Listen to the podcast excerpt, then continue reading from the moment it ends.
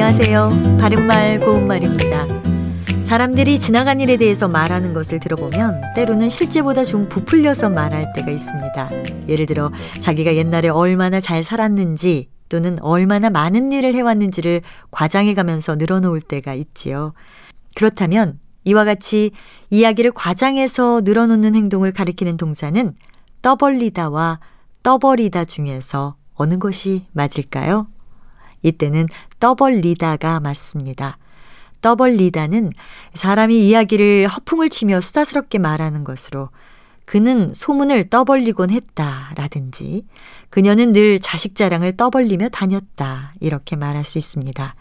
참고로 늘 시끄럽게 떠드는 사람을 얕잡아서 말할 때 떠버리라고 하는데요. 이때는 소리나는 대로 떠버리라고 쓴다는 점에 유의하셔야겠습니다. 기차에서 옆자리에 떠버리가 앉아 계속 말을 걸어 피곤했다 라고 쓸 수 있겠죠. 반면에 세 번째 음절에 이를 쓰는 떠벌이다 라는 동사도 있습니다. 이 말은 굉장한 규모로 차린다는 뜻인데요. 그는 사업을 떠버려 놓고 곤욕을 치르고 있다와 같이 표현합니다.